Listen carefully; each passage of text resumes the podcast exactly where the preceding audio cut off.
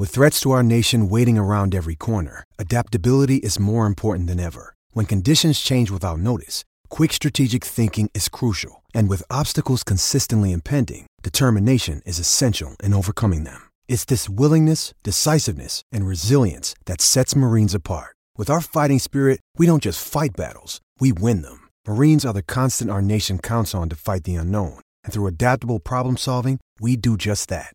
Learn more at marines dot com.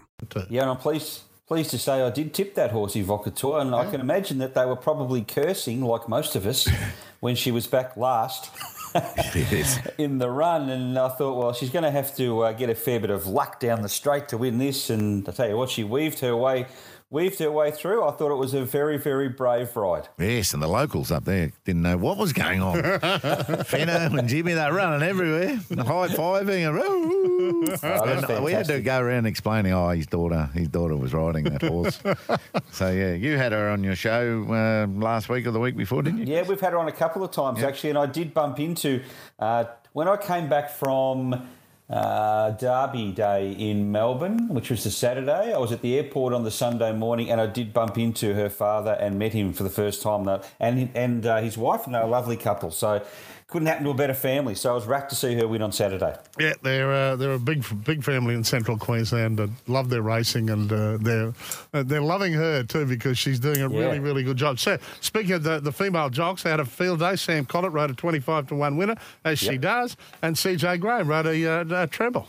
Just for a change, something yeah. different for C J Graham riding a treble. That that claim's not going to last much longer the way she's oh. going, which is uh, which is a shame, guys, because April and August is coming back soon, and we want that claim, and uh, we won't get it. So anyway, no, she's going along really well. But it was Girls' Day out at Eagle Farm on Saturday. That was the official day. So mm-hmm. um, there you go. It was Girls' Day. So they were entitled to ride all the winners, and they did.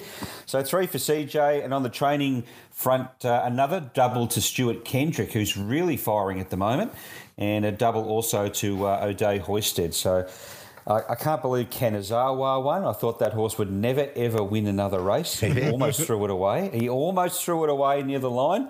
And we did have a, a dead heat, a controversial dead heat in race five where uh, one of the connections, uh, I think it was Hell of a Dancer's connections, weren't sure of the... Uh, Of the result, the photo being correct, but it is, it was, and those dead heat placings stood. Real good win by Sharp Dazzler as well. Yeah, he's a ripper, this guy, and I think I said to you on uh, on Friday morning, he he should have been going up in distance. Yes, he was going down in distance, two hundred metres, and nothing went right for poor old C J. She was caught three wide, and she said post-race, he's never, ever kicked off his race like that. He's never began so well, and he did.